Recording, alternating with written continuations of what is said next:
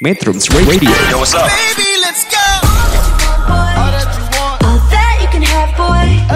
Got me spread like a buffet. Bon Now they always say congratulations. Come and strip that down for me. I'm on my way. Girl, come and strip that down for me. Yeah, yeah, yeah, Metrums. Radio Media terintegrasi kaum muda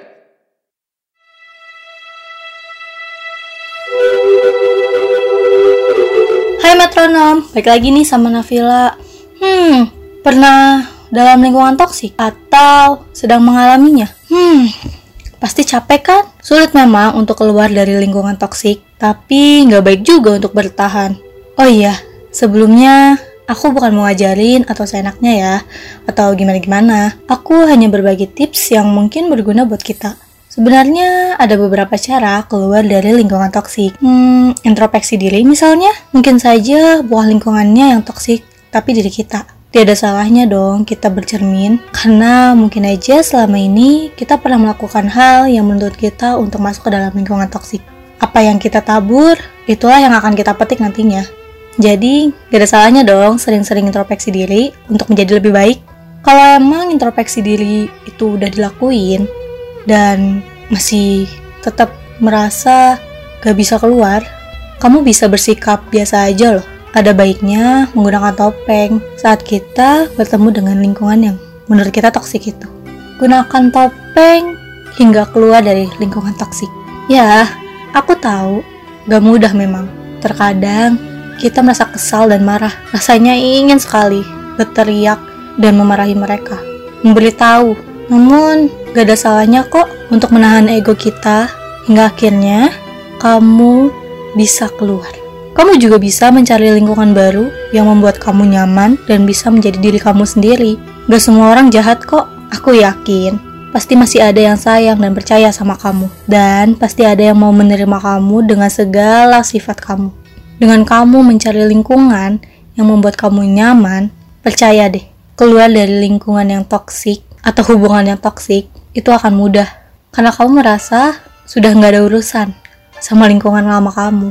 Menjadi pribadi yang baik bukan berarti kamu nggak memilih siapa lingkungan kamu. Aku tidak menyuruhmu untuk membenci lingkungan toksikmu itu. Aku hanya ingin kamu bebas. Biarkan saja mereka. Jika mereka butuh kamu, ya kamu bantu. Sebagai manusia, pada umumnya saja. Aku juga pernah kok melakukan hal itu. Keluar dari lingkungan toksik yang kukira itu adalah zona nyaman aku. Tapi, aku gak menjauhi mereka. Aku cuma membatasi diri dengan mereka. Dan mulai dengan lingkungan yang baru. Susah. Banget keluar dari lingkungan yang aku anggap dekat, kita anggap dekat. Itu susah.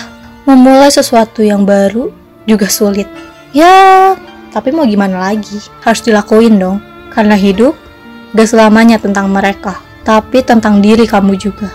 Kamu membatasi diri dengan lingkunganmu yang lama, bukan berarti kamu jahat. Aku cuman ingin kamu hidup gak tergantung sama lingkungan toksik kamu yang dulu. Jadi, yuk sama-sama kita keluar dari lingkungan dan hubungan yang gak baik buat diri kita. Ingat, masih banyak orang baik di luar sana. Dan kita bisa jadi salah satu orang baik kok, tanpa harus berada di lingkungan toksik. Jangan merasa sendiri dan tertekan, saat kamu keluar dari lingkungan toksik. Itu pilihan yang tepat. Hidup cuma sekali. Jangan pernah menyanyiakan hidup hanya untuk orang yang menyakiti kita. Aku harap siapa pun kamu yang lagi ngedengerin podcast ini bisa keluar dari lingkungan toksik dan tidak terjebak lagi. Untuk kamu yang lagi berjuang keluar, yuk semangat kamu gak sendiri kok. Jadikan lingkungan lamamu menjadi sebuah pelajaran untuk menjadi pribadi yang lebih baik lagi. Aku yakin kamu bisa melewati ini semua. Metrums Radio Media terintegrasi kaum muda